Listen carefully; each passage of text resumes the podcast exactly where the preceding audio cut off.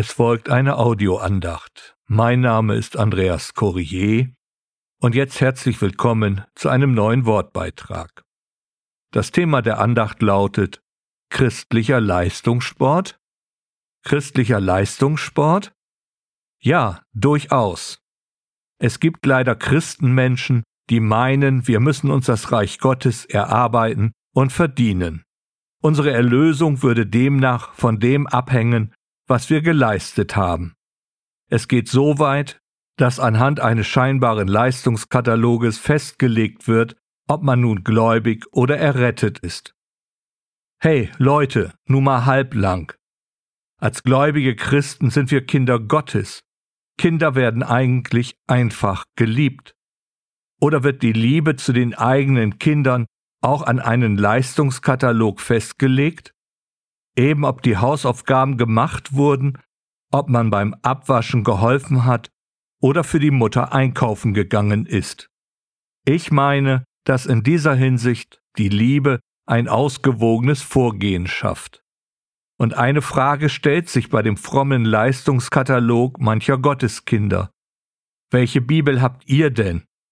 Also, in meiner Bibel steht zum Beispiel Folgendes. Denn durch die Gnade seid ihr errettet, mittels des Glaubens, und das nicht aus euch, Gottes Gabe ist es, nicht aus Werken, damit niemand sich rühme. Der Epheserbrief, Kapitel 2, die Verse 8 bis 9. Haben wir es denn vergessen? Unsere Errettung und Erlösung sind ein Geschenk Gottes, und aus dem Geliebtsein entsteht aus Dankbarkeit und Liebe aufgrund erfahrener Barmherzigkeit unsere Bereitschaft zum Handeln, genauso wie ein Kind mit seinen Bemühungen die Liebe seiner Eltern erwidert. Und so sagt es Gottes Wort ganz deutlich, welche Stellung wir bei Gott haben, dazu aus dem ersten Korintherbrief, Kapitel 4, die Verse 1 bis 2. Dafür halte man uns, für Diener Christi, und Verwalter der Geheimnisse Gottes. Im Übrigen sucht man hier an den Verwaltern, dass einer für treu befunden werde. Das Wort im Grundtext für Diener meint eigentlich einen Assistenten oder Gehilfen, der für eine höher gestellte Person Dienstleistungen verrichtet. Also Diener nicht im Sinne eines Sklaven, sondern eben ein Verwalter, so wie es hier der Apostel Paulus ausdrückt.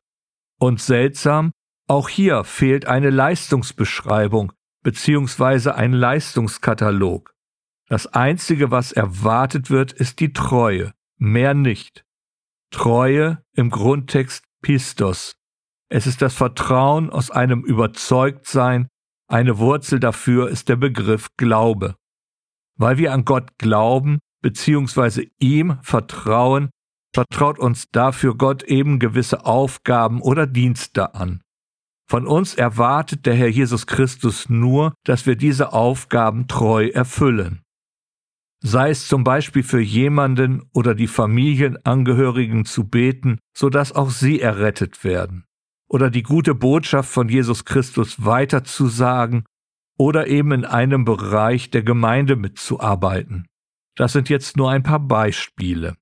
Auf jeden Fall kommt es nicht darauf an, ob sich jetzt und wie viele Menschen durch unseren Dienst bekehren. Es kommt auch nicht darauf an, ob und wie viele Gemeinden wir gegründet haben.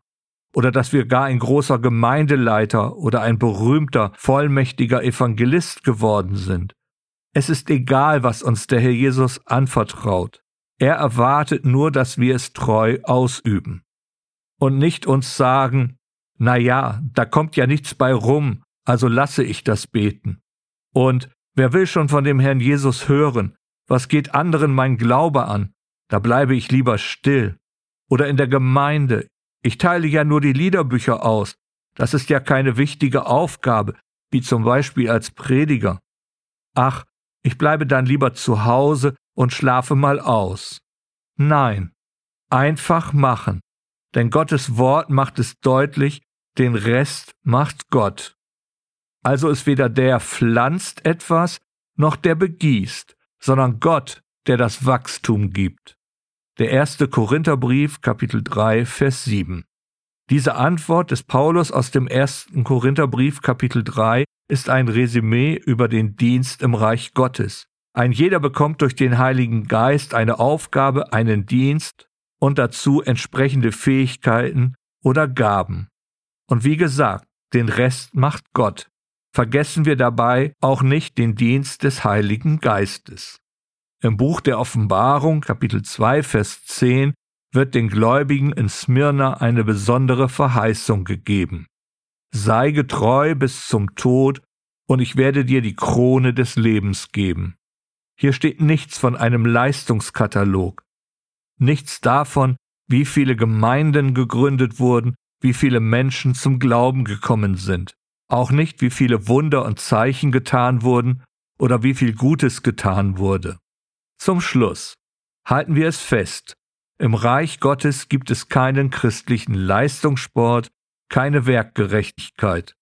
Es gibt nur ein treues Handeln aus der Liebe zu dem Herrn Jesus Christus, welcher uns zu den verschiedenen Aufgaben und Diensten beruft. Und diese wollen wir treu tun. Da dürfen wir ihm das Vertrauen schenken, dass er uns auch die nötigen Grundlagen und Hilfen durch den Heiligen Geist schenken wird genauso wie er dann auch die Früchte unseres Dienstes hervorbringt.